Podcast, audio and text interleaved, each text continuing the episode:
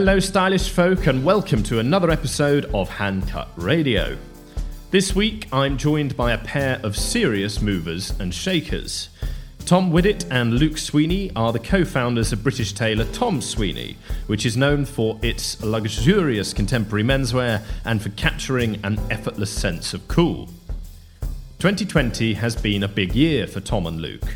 They've combined two London stores into one stunning four story townhouse on Old Burlington Street in Mayfair, launched their first ever creative campaign fronted by British actor Matt Smith, and they've expanded their e commerce and ready to wear collection too. With this in mind, I wanted to understand how they've built their brand, what they've learned over the years, and to dissect some of Tom Sweeney's winning formula. So, from how the boys met to a case of the wrong trousers, here's a little window into Tom Sweeney's world. Well, guys, thanks for taking some time out. Pleasure to be here. We're here in your new club room. Lovely. In the new shop, uh, the Tom Sweeney Townhouse. Mm-hmm. Exciting times. Very. Yeah.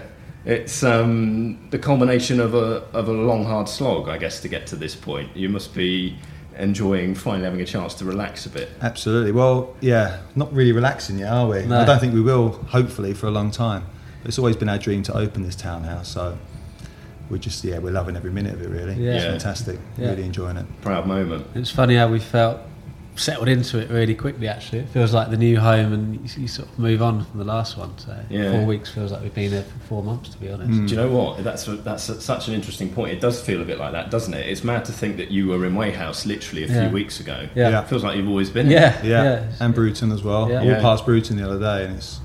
Didn't even acknowledge it actually. no, I did. Actually, you know, Yeah. we had some great times Yeah. at Weighhouse and Bruton. It kind of, you know, we wouldn't. Sorry to sound sort of cliche or. Um, Oh, I love a cliche. Yeah, I think if it wasn't for those spaces, we would probably wouldn't be doing what we're doing now Yeah. uh, No, and, yeah. and dreaming this big, you know. Yeah. So yeah, great Came- memories there, right? Definitely, yeah. It came to a natural end. The time it was the right time, wasn't it, to move Yeah. on? Yeah, Yeah, no. no, it's wicked. But let's go. I'll tell you what, I am. I'm. We're going to go down a little bit of a trip down memory lane to kick off with, because I would like just to. Uh, you know, we do some podcasts where we where we hone in on one issue, and we have other podcast episodes where we just we go back through kind of a the CV almost. And I'd love just for the benefit of listeners to go back to the beginning um, and ask how you guys met. So, tell me a little bit about that story. I think you met at Timothy Everest. Indeed, yeah. yeah, I was there. I think I'd been there for about a year and a half, two years, and I was a trainee cutter. So literally started from the grassroots down. Um, I, I got there because I was doing some uh, experience, work experience at Esquire, and they went to the house. They did an article on Tim. I just came along for the interview to help carry things and, and saw the space and fell in love with it straight away. Just wow, what a fantastic space to to have a tailor's from, you know, a townhouse in East London and I met a great old cutter there called George, who he either loved or hated you, and luckily he, he loved me. he took me under his wing and, and sort of taught me everything. Great cutter, wasn't Great cutter, yeah, yeah, real like legend of the trade. What was the What was the surname? uh, Crossman, George Crossman? Oh, I don't. That's a new one on? Real me. old school, Yeah. lovely gentleman, but old school cutter, you know. Yeah, Right, And, proper. uh, he, he East took End you under, guy, under yeah, his took wing, me- didn't he? But the training was cutting, of course, but also like how you deal with clients, like with lunches, like me going to lunch with George was part of the, the training, and drinking on lunch, and how you handle your drink, and what drinks are good or bad, and it was all like it was a whole package. It was kind of actually a bit like a lifestyle package, really. Like you can't just make the seat; you've got to sort of click with the customer and have stuff to talk about, and that was And actually, that now that's super interesting already, isn't it? Because that is that's not typical of a tailor today. No, no, yeah, that's Uh, why he was different to the others. Actually, Yeah. he, he had those bonds with with his clients, you know, holidays or dinners, lunches, which we sort of carry on, Mm. carry it on through, don't we? Really? Yeah, he was old school in a way. He didn't think nothing special of himself. He he, he, he respected the customer, and they respected him. Yeah. there was no. He wasn't pretentious, or No, no. He, he was. He had a lovely balance of uh, being a really nice guy, but the guys trusted what he was doing. you know, Yeah, so just let him get on with the let him job. get on with the job. But he had a lovely rapport with guys, and guys uh, and customers really respected him. Definitely, Wicked. So when did you join the house then? I joined, like Tom said, about a year and a half after he was there. Fine. And it's quite interesting actually. I, I always wanted to get into the tailoring business, but in those days, tailoring wasn't that cool. and um, my dad was trying to talk me out of it. My dad was in the textile business, and he was trying to talk me out of it, but I was desperate to get involved. And I went to London College of Fashion to apply to do a cutting course. Actually, can you believe it? and um, I didn't have the qualifications to Oh, get into London there. College of Fashion. Yeah, um, so it was a bit embarrassing, but anyway, I was desperate to get involved, and my dad uh, was supplying the high street with trimmings at the time, so buttons, lining, canvas, zips, everything that built a garment. My dad supplied pretty much to M&S, Jaeger, Aquascutum, Right. and to get rid of me out of the office, he used to send me down to Savile Row, and Timothy was one of the customers. Anyway, I, Savile Row at that time, it, it was quite intimidating, especially for a young lad. But Tim's was quite welcoming. You know, the house was really cool. It was in the East End, which yeah, had a little bit of an edge to it. And I, I just thought I just wanted to get involved. I don't know anything about the business. I'll make the tea, I'll clean the floor, whatever it is. I'll do the washing up. I just wanted to be involved. So I, I used to turn up with my canvas or the buttons, whatever I was giving Tim, and just ask for a job. And the only position available was to, to, to head up the or start pushing the made to measure side of the business. Right. So, and that's what I did. I had a real eye for fabric. I was passionate about fabric and, and, and creating. So In the blood. that was it. Yeah, I got involved, and Tom was on the bespoke side, and I was on the made to measure, and that's kind of how Did- it all did- started. Did you? Uh, we, we've talked about this before, and is, there's a great story about. Didn't you accept a suit as payment on, or something like that? True, actually, yeah. Forgot about that. What was that? So Stuart Lamprell, who was was he head Oh, cutter then? Yeah, yeah, he was. Yeah, he was a head yeah. cutter at Tim. Really lovely guy, Yeah, Stuart. guy.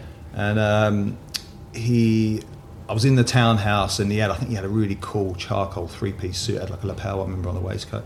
Anyway, I think it was mohair actually. You know, Mm. mohair. Three, in those days, mohair was quite popular. And I went, that's nice. And he goes, you should get one. I went, yeah, okay. And he measured me up. I mean, I was probably 18 at the time. Didn't have like five quid to my name. And he measured me up. I picked the linings, fabrics. Imagine this now, Tom, Yeah. like with a customer. Yeah. You, like, and then I went back to my dad's office and I said, I ordered a suit today. He goes, What? I said, I ordered a suit. He says, Okay, how are you going to pay for it? I said, Well, I don't know. I, how much are they? And he goes, You ain't going to be able to pay for it. So I said, oh, Okay. And he, I said, Maybe we could trade with some canvas. And he says, There's not enough canvas in this warehouse to, Yeah, to make, a make a. Yeah. So I had to cancel the order. I was so upset. It was Gutted. very disappointing. Yeah, I was really excited about my first bespoke Yeah. suit. Yeah. So, but it was my, you know, I was so desperate to get involved in the business, and and uh, and Tim gave me a shot on the made to measure side, and I took it. Was made to measure quite a new product at that yeah, time. yeah, very limited. You know, you, there wasn't much you could do, but um, he, he, you know, he wanted to get involved with it, didn't he? Yeah, And, weirdly, um, it had a sort of. It was frowned upon a bit from the bespoke. who side. me? I was from. No, no, well, that's what I didn't say. I didn't say that. No, but made to measure was a bit like, ah, you know, it's not real bespoke. But, but we we kind of saw that actually there's such a gap in the market for it. 'Cause Yeah. A lot of clients don't have the patience or time for bespoke, and if you work with the right workshop and get your own block right, it's, uh, you're onto something special, Mm. aren't you? And I kind of hit the ground running Yeah, on that side. yeah. You know, uh, I think because of my age and Yeah, what I was doing for customers, it, it kind of it, Yeah, it was flying, wasn't it? it actually, Got it got it got it got to good It- numbers pretty quickly. It must have been pretty good for the house to have two young, cool guys in there as well in in an old industry. Mm, Yeah. mm. Um, let's okay. Let's carry on through then. What at what point did you two start thinking? Yeah, we get on. We both got an idea of what makes a suit cool. Why don't we do this together? How did that kind of come about? Um, I think it's, it's very organic and Yeah, it's natural. natural, isn't it? Yeah, I think we'd have lunch and have a sandwich upstairs together, and it was just kind of like, yeah, I'd love to do something ourselves one day, but we loved the townhouse and Tim's business. Things yeah, so to- Tom and I, you know, we'd always talk. We were the young guys, kind of there and same age, Yeah. similar interest, and we would talk about the future and yeah, kind of. Yeah, I think we like we didn't it? both had that ambition that we wanted to do something more than you know just be working here, and, and at some point we were gonna outgrow it, or you know, do you want to make your own stamp, do your own thing? Because we both realised we, we bring different, different Yeah. skills to the table. So it's just quite a natural. And you've got to understand then as well that again there wasn't any young guys in the industry really. No, really, you know, yeah. it's not Yeah. like it is now. You know, you see a lot of young cutters, which is fantastic for the industry, Yeah.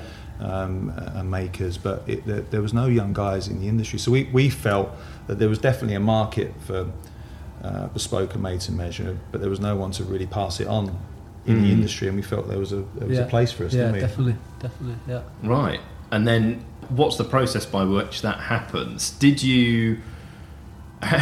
it's always a fun thing to talk to a tailor about when you strike out on your own. Did you take a, a client list with you and that was the start, or how did it work? Yeah, I mean, not too many followed. There was a few, wasn't yeah. there? Um, again, I think Tim then was. I think he was doing autograph or DAKS. Yeah. Right. I mean, he wasn't really involved hands-on day-to-day running the business. We, as young lads, were kind of doing that, um, and um, so a few guys come with us. Answer to your question, not many, Mm. and um, but we didn't have many clients when we started. No. No, I- Right. I think the beauty of starting up a, a little tailoring business is you don't need huge like capital or money to, to get it going because every order you take you get a deposit and then you get the balance after so you're not buying in loads of loads of goods and you're not you don't have to have a big shop front Yeah. as a designer you don't have to do collections so you, you don't really need that much you just need to deliver a really good product Mm. have a few guys who are, who are going to come with you yeah. and and the rest you know if you keep pushing it it will, will start taking care of itself And the first uh, Mayfair premises Yeah. was Fair in inverted commas. it Mayf- it's Mayfair in inverted commas. Yeah. Was you, you kind of got like a, a co-working space or like a, a room in a Yeah, co-working office before space? co-working existed. So we were the founders of WeWork. Yeah. No, it was um, it was a it was a house actually, wasn't it? Yeah. It's probably like an old embassy. It was Yeah. on Stratford Place, right. which we called Mayfair, but it was the other side of Oxford Street, which is quite interesting. So like, we'd have the customers turn up. Going, I thought you was in Mayfair. Go, we are. Look, legally, you know. Yeah. But anyway, it was uh, in the basement of this kind of old embassy stroke house that was converted into offices, and we had a, a six by six room in the basement by the toilet. Um, I think it cost us probably eight hundred quid a month. Something Yeah. like that. Um, It was the smallest, worst. It was a beautiful building actually, but it was the, Yeah, the it was worst, run smallest down. room in, in it. It wasn't really well that, that maintained, was so we had me. I had a there was a freestanding mirror. Tom had a small cutting board. Yeah. I had a little desk with my bunches, Yeah. and then there was a tiny little room at the back where John Theo used to make the jackets. coat maker. Yeah, and uh, so it was lovely. It was Yeah. really, you know, great memories. Fantastic. I mean, I remember we'd have take so exciting. so exciting. Yeah. And, you know, we're working to all hours. You know, given to us. We were we were really hands on. we? Yeah, it was I really- fantastic. Every order you take, oh. a Oh. like moment. It's, you know, it's exciting. young guys, you Yeah. know, and, and you know, we were in the West End rather than the city, and there was a lot going on in the West End. Then, Yeah. you know, the hedge funds were booming and real estate was going crazy. So the energy uh, around the West End in those days was fantastic. So for two young fellas, you know, making for these guys that we were reading about probably two years previous, it was fantastic. Yeah, must have been a, such a roller coaster. Amazing to be sitting here now in this absolutely stunning townhouse, thinking that you've gone from six by six in a corner to this. It's phenomenal. I don't really think about it. Really, Yeah. I mean, I honestly, genuinely don't. I don't. You know, if you sometimes you think, oh, jeez, if you actually look back of, uh, again, I don't want to sound, but if you look back at what we've done, you know, you kind of, oh, it's pretty, you know, it's pretty cool. Yeah, But when you when you're so in the thick of it every day at work, you know, and you you you- you're ambitious, you can't you don't really reflect. No, the good really- thing is we're always looking at. There's something around the corner that you're working on, you know, such Yeah. as content or Yeah, e-com, and, and there's always something new to be thinking about, isn't it? Absolutely. don't really just go, oh, that, that's it. That's, I think that again for me that really sets you guys apart, and it's something that I've been thinking a lot about as we've gone through this year, and a lot of kind of independent style or fashion businesses have, have had a tough time. Is mm. So much of it actually comes down to the psychology of the, of the of the business owners, and you mm-hmm. guys have always looked forward, mm-hmm. as you've said, you and that's to. so not typical for. A, a, an independent luxury brand like this, so mm. many brands look backwards. Mm. Uh, it's so interesting. Mm.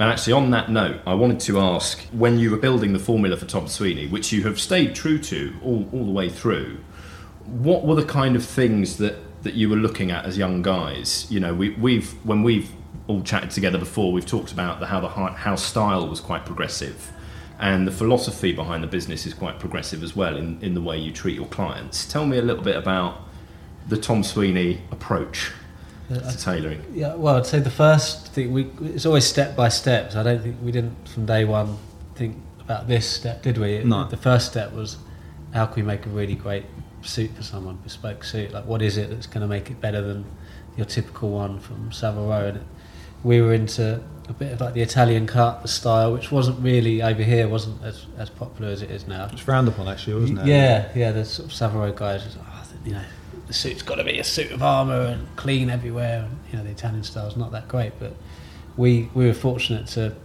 pick up a few old jackets from Italian makers and, and wear them, get that natural shoulder, that soft body through the canvas. So that was our first real deep dive in, wasn't it? It Mm. like, how can we do a sort of construction and style that's unique to us, and then start telling our customers about it. That was the very first step, really, wasn't it? It was, like, yeah. How do we how do we get that good? And then you you're doing that, and you've got something extra with to talk about. wasn't it? So yeah, yeah, that's how. it Funny started. story. I was in a in a restaurant in France, and I had a suit on, and this guy, really dapper, older gentleman, uh, uh, come up to me and he, he said, "That's a nice suit." And I said, "Oh, thank you." He said, I said, "I'm a I'm, in, I'm a tailor. I'm in the tailoring business." He says, "Oh, my dad was a tailor." I said, "No way." He said, "Yeah, in the East End in the 1930s." And um, he goes, "Anyway," he goes, um, "Where are you based?" I said, "In London." He goes, "I'm in London quite a bit." He was a London guy, and uh, he said, "I'm in London once every couple of weeks." He goes, "Come and see me." And I said, "Yeah, no, no problem." He said, "Contact my secretary." And he goes, "When are you back?" I said, "Oh, I'm here for like two or three weeks, but I'll call you when I'm back." And he gave me his card, and I woke up in the morning, and I remember looking at the card, and it was uh, Lawrence Graff from uh, Graff Diamonds. Oh, Yeah, that's what I said. and So uh, I said as well. I, yeah, so I, I told him I'd be back in London in two or three weeks. So I called his secretary on a Monday. I said, I'm actually going to be in London tomorrow. so I'd love to see Mr. Graff. Anyway, I went to see him and he, he ordered a couple of, he always wore blue, didn't he? Yeah, Really immaculately dressed guy, great style.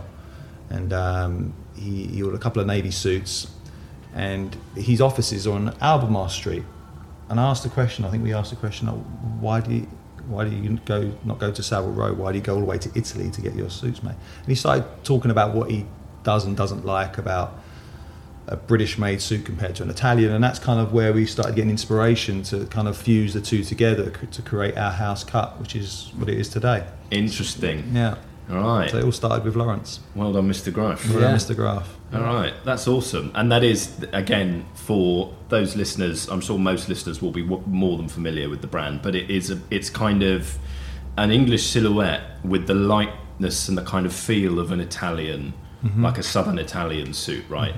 Sort of loosely speaking, it's a natural shoulder, it's a slightly shorter jacket, mm-hmm. it's fitted nicely to the body. You know, it's not it's not chesty and kind of roomy. It's um, what what else have we got? What else is the Tom Sweeney look? It's yeah. Maybe I mean the, it's not necessarily slightly short, shorter than maybe Savile Row sure. jacket, but I think globally it's probably a, a sort of classic length jacket. yeah, I would isn't say classic Um, length now.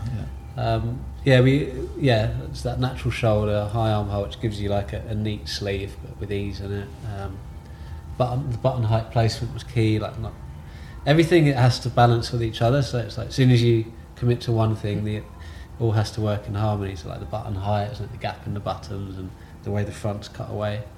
Sleeve the not too wide. shirt, sleeve not too wide at the cuff because sometimes you've got a jacket really wide there. And I think because we were wearing it ourselves and loving wearing suits, you can really start looking at it how you wear it. Like, oh, why, why would that sleeve be like? It looks so much better if it was just Nipped in. in, nipped in here or let out here. Yeah, it's nice. You're So- kind of doing your own product Yeah, research, exactly. R&D. yeah. yeah. We And could do it then because all we were Yeah. doing was bespoke Yeah. and made to measure. So. And Yeah. that, that carries through now to ready to wear, doesn't it? Every, everything we end up putting through, we're wearing ourselves and trying it, and why, why, how could this be better? What, I think that- would help? That's something else that's really special about Tom Sweeney, isn't it? Is obviously you have a you have a, a brilliant ready-to-wear business alongside the made-to-measure and bespoke today, uh, and again, very few kind of independent British brands manage or have managed to seamlessly connect luxury casual wear, uh, ready-to-wear tailoring, made-to-measure, and bespoke. And yet you guys have done that done that for years. Yeah, Um, there wasn't many. Again, uh, looking back, we didn't realise it at the time, but there wasn't. I don't think it was frowned upon in, in the bespoke world, but there wasn't many tailors offering ready to wear. No.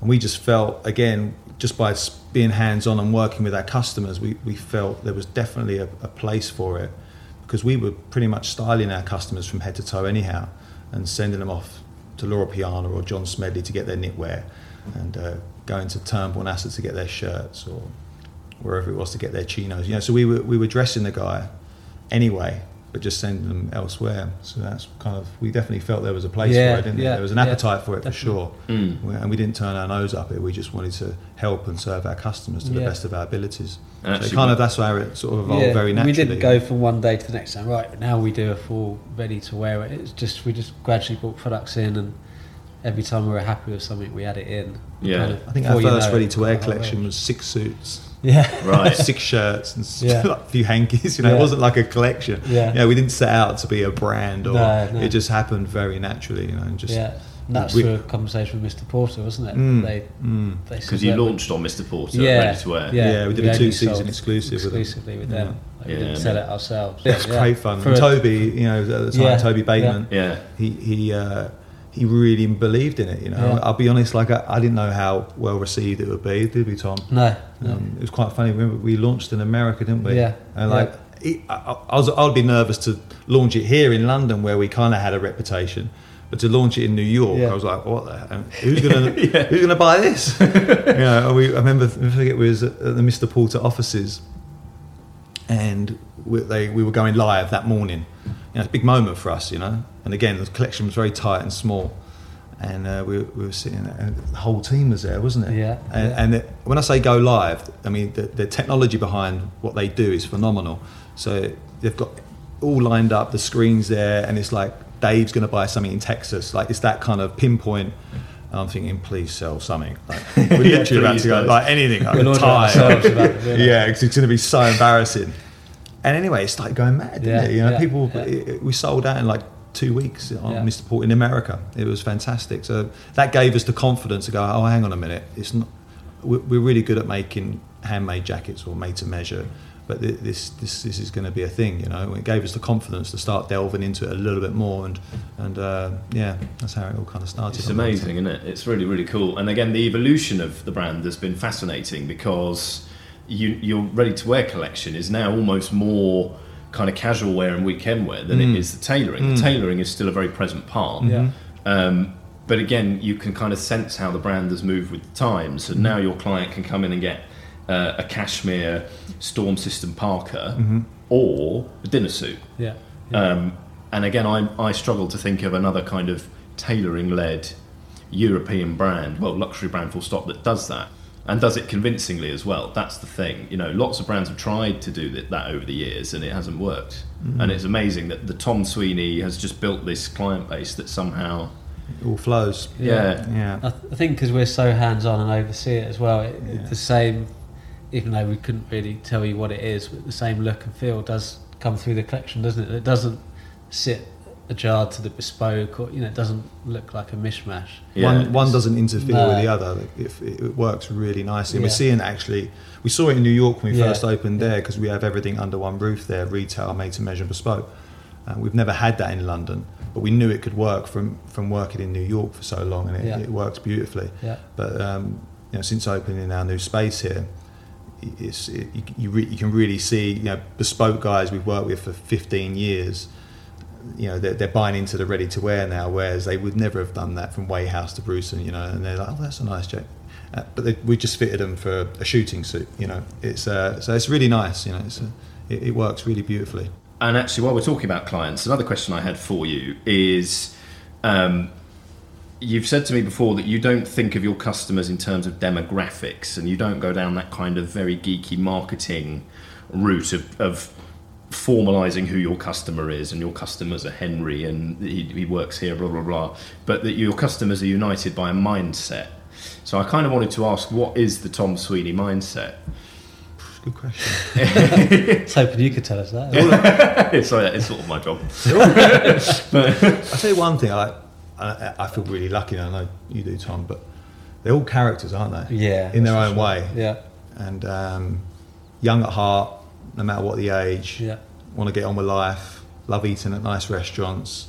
It's all, all they all feel fairly positive, don't they? Yeah, you've, you've seen it during this sort of COVID thing that we're still going through now, but the attitude is still from, from all of them like, Let's go. right, we're in this crack on. situation, but let, you know, let's let's roll our sleeves up. and that's from crack on. ages guys from in their mid twenties Yeah. through to their Yeah. late eighties, Yeah. early nineties. Yeah. You know, so the, I think the attitude is, is very positive, young at heart, Yeah. love living life.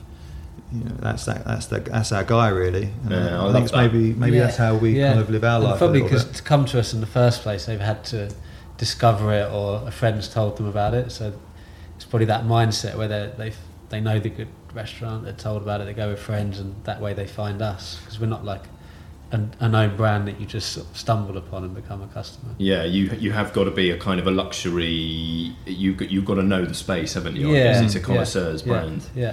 Brilliant. We're not elitist that you couldn't be, but it just to start with, that's the, the first guys you get through, and then it starts. I think No. that's why we kind of get on with our guys as well. It's like birds of a feather, you Yeah, know, flock yeah. together. It's that kind of Yeah. feeling, isn't it? Yeah, you know, definitely. we'll, you become really close with them. Naturally, you know, it's not Yeah. forced or you just you just do because you're all quite like-minded. It's nice. And I guess the other thing that um, is is is very impressive from the outside in is you dress a lot of celebs and you do you have a lot of great red carpet looks as well, um, which is again not something that most tailors manage to achieve, which is pretty cool. Yeah, I get maybe timing-wise. Again, there wasn't many young guys doing anything that interesting, and Mm. started to, and it kind of attracted a certain guy, you know, that wanted to get something made and but wear it on the red carpet without looking like he's a lawyer. Yeah. And that's kind of where we done okay. That's I where you that come front. in. Yeah, slotted in nicely. We didn't mean to, just happened. Um, I, I also wanted to ask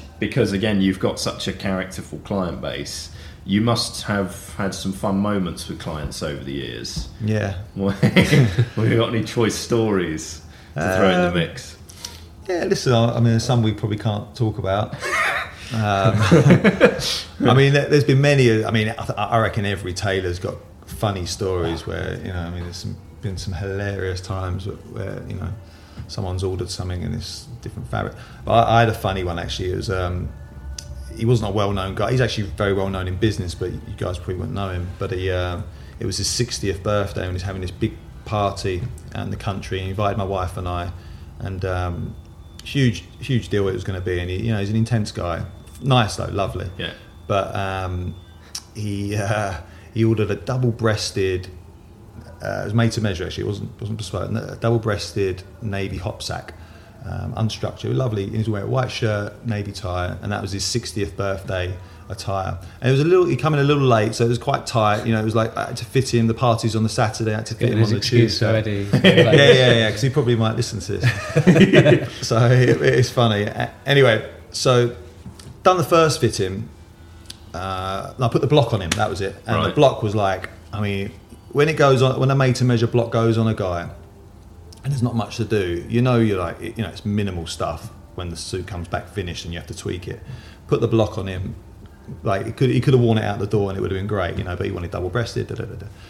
So when he comes in on the Tuesday, and the navy hop sack, the boys have prepared it for me. It's like ten o'clock in the morning, and his navy hop sack suit sitting on the rail there. And he comes in, you know, he's a bit anxious because he's got loads going on because his big birthday's on the Saturday. Yeah.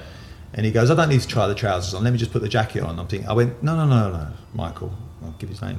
I said, Cut. Yeah. I said, no, that's fine. I said, you got to do the whole thing because I'm being quite smug because I know how good it's going to be. Yeah. Because I put the block on him, you know, and I know we're there, you know, Yeah. so it's fine. So anyway, he puts the jacket on, not an alteration, not one. I was looking for stuff to do, and he's like, "This is unbelievable, you know, it's I'm fantastic. I wish my previous tailor could have done this, whatever, whatever." And then I go, I'm like, "Yeah, you know, whatever." I said, "You slip the trousers on, please, Michael." Anyway, he puts the trousers on. He gets to his knees. I'm thinking, they're not going on and he can't even get him over his thighs. Like I'm talking, and I'm looking at it, and he's going, "These are a bit tight," and I'm thinking, "Yeah, they are." And I said, uh, "Yeah, but that's fine. We'll let them out, knowing there's not enough inlay to. Yeah. They were that tight, Right. right?" So goes to put them on. Can't, can't do them out. I said, "Don't worry. This is a Tuesday. His birthday's on the Saturday." So, and I'm thinking remake Yeah. you know, I've got to get them knocked up downstairs quickly, a pair of bespoke trousers that matches the fabric. Yeah. You know, he leaves the shop, Weighhouse Street, and he's walking up the road, and I go downstairs, I order the fabric. Fabric's out of stock. Oh, oh no. Yeah, it's a shocker. Once, once it starts, everything starts going against you. yeah. Oh. I'm like, Anyway, I'm checking the to measure system. I'm like, how can this screw up? Like, anyway, the measures, I'm measuring the trousers he tried on. They're not matching what I specified. Cut long story short, a guy was in at 11 that had exactly the same hop sack navy trouser. He was a size probably a 30, he's a 30 waist. And this guy's like a, like a 38, 40 waist, you know. Anyway, they've- and they swapped the tags over. So Oh. I tried this young kid, like this hipster. I tried his. Uh, uh, anyway, I called him up and said, "I'm so sorry." I chased him down the road, got him back. Not one all to eight. It was fine, straight out the door. Oh. But the, the tension and uh, it, I mean, Yeah. I, I almost, I almost fainted. It was terrible. yeah, squeaky Especially bum when you for have 20 to go minutes. to the 60th birthday And I, party. I was going, you know? yeah, yeah. and he he done a great speech at his 60th, and he mentioned me about how Oh, there you he, go. he almost come with no trousers. So yeah, a few, a few close calls and plenty of stories. Again, lots we can't really say on. No, Yeah. fair enough. That Yeah. is great though. But yeah, good I fun. could- Good yeah, fun. Good fun. 20 minutes of sweating. Yeah. Oh. It was. It was. It was. Yeah, it was gut wrenching. yeah, luckily we've always got our way through. Yeah. through any sticky moments. yeah. Well, that's uh, such a great story. I love it. Obviously, as we've we've mentioned briefly, we're, we're in the new townhouse. This year's been a big one. Um, I think by the time this goes out, you're going to have a new ecom website. The collection's the biggest it's ever been. The ready to wear new store here, established in New York now. Um, and actually, very excitingly, we will also, I think, by this point, have released your first ever campaign, which um, obviously Birch has worked on with you guys, which is super exciting. So that's a whole new kind of level of comms as well that's coming in. Why are you guys pushing so hard at a time when everyone else is kind of going, oh my god, and shrinking back? Listen, we we set out last year probably a plan, didn't we, Yeah, to do what we're doing now, and I just I don't see the point in sitting still and waiting. I just don't see any upside of uh, of doing that. So going up, going back to when we opened this, I I think this is a really positive move in a negative time, and it's even more positive and pronounced because we are doing it, and um, we've always been confident the appetite's going to be there. You know, things might be a bit slower than they were, but that's fine. You know, we're not we're not here to be here one minute and not the ne- not the next. No, it's, it's a long game, yeah, you know. So yeah. we, we want to be around for years to come. So okay, there's a little blip in what's going on in the world, but that's no that's no problem. There'll be other blips, there'll be other obstacles that we've got to overcome, and um, so we're we're just going for it. You Yeah. know, and it's very conservative. I don't see it as gung ho. It's, No. it's something we we've been planning. You know, we've, we're a young company, but we've been going since 2006 now. So we've taken our time. And again, we're babies. We've still got a long way to go. But yeah, we- we're going to execute what we said we're going to execute, and I don't think there's Yeah, much that's no, going to get in our way really to, yeah. to do. We're just laying good foundations. You know, this this is going to be here for a long time, so it's it was actually a good time to get it going because we were a little bit quieter during the lockdown, so you could get on with this and plan the ecom and the content. I guess that must So- be a constant challenge for you guys. Actually, is finding headspace to do everything in the business. Mm. Yeah, We're doing it though, aren't we? we Yeah. kind of, you know, we've got Yeah. a good team around us, and Yeah. like you said, Birch yeah, fantastic, and we've got a really good team around us, haven't Mm. we? And it doesn't. We're not overwhelmed. Uh, we're just getting on with it and having Yeah. fun, and Yeah. it, it feels great, doesn't yeah. it? Like you said, it's not. Although when you explain it like that, what we've done, it, it doesn't feel too outlandish or crazy. It's just the natural natural next steps we need to take. Yeah, wait until next year. hey, yeah, can't wait. It's all relative. Uh, I think as soon as you start standing still, then before you know it, you're going backwards, and then it's you're outdated, and no one's interested, and then you, it's kind of game over. Then so That's, got to keep that's a really refreshing, um, refreshing thing to hear. I also wanted to ask, what's the most important thing you've learned in building the business over all these years? You know, if there if there's one thing that's always stuck with you, what do you think that is? I think you've got to live it. I know it's, again, maybe that sounds a bit cheesy or cliche, but I think if you take a step back, I think whether you're running a small coffee shop or a big hotel or whatever the size of the business is, if the if the founders step back and take their eye off the ball, I, I- think that's kind of uh, a problem. We've never done that, so I think like living and breathing the business and being passionate and leading from the front, all those small, simple things. That's kind of the lessons I learn and learn every every day. Really, You've got to be Set- an set- founder. yeah, set, set examples. You know, I think if we were swanning around Mayfair, going on holiday every five minutes, wouldn't really reflect well on, on the rest of the guys. You know, Yeah. so I think yeah, we're, we're quite conscious of that, aren't we? We, we, we lead, lead we from the lead from front. the front. You know, and the guys feel that, and they want to step up as well. So yeah, those small little things of uh, just work ethic. Really, that's that's kind of that's what I think is the most important and what I've learned over the years. Yeah, cool. Don't know if that answers your question. Or It, not. no, it completely really does. Would you do anything differently on the flip side? Probably not. I mean, Really? no, No. nothing stands out. Maybe you know we're we're we're um, creative guys, I suppose, and uh, maybe having a better uh, financial team in place at the beginning might have helped a tiny bit. But it's all learning curves. you Yeah, know, like, I think we it's all we, worked out in the end. we sorted that out when it really needed to be sorted. yeah, we had a good gut, didn't Yeah, we? That we had yeah. to get our finger on the pulse, and it. You know, we did it, didn't we? Yeah, So yeah. that's maybe the only thing. Yeah. Maybe. That's- maybe that- you know you get better at hiring. Yeah. You know, we were Yeah. terrible hires in the beginning. Yeah, yeah, terrible. hilarious, hilariously bad, and um, we just said yes to everyone. Yeah. it was a brilliant. It was brilliant. Um, so yeah, be, got be- definitely got better at hiring. Yeah, yeah. If you have any sort of doubts, if you have So- any doubts, you've got to sort of address it straight away. I love the point about gut feeling because I've always, and actually our silent partner in the room, James, we, we talk a lot about the value of gut instinct. Yeah, You know, uh, can't beat it. No, and you know, there's there is always a place for strategy. It's a big part of what I do professionally. So I'm, I've got to be mindful not to talk myself out of a job. But you know, you will never, if you really know what you're doing and know your business and know your customer, you will just never beat that gut. Absolutely. yeah. Alignment's key. Like if you start working with people where you sort of in two different directions, you're just continually trying to change your side, their side. You're never going to meet a, a happy medium. But if you can find people that are on your page, it makes life so much easier. Yeah, brilliant. I think we Um, found that with, uh, with Birch. Name check there. He's bouncing up and down, Oh, everyone ne- next to me.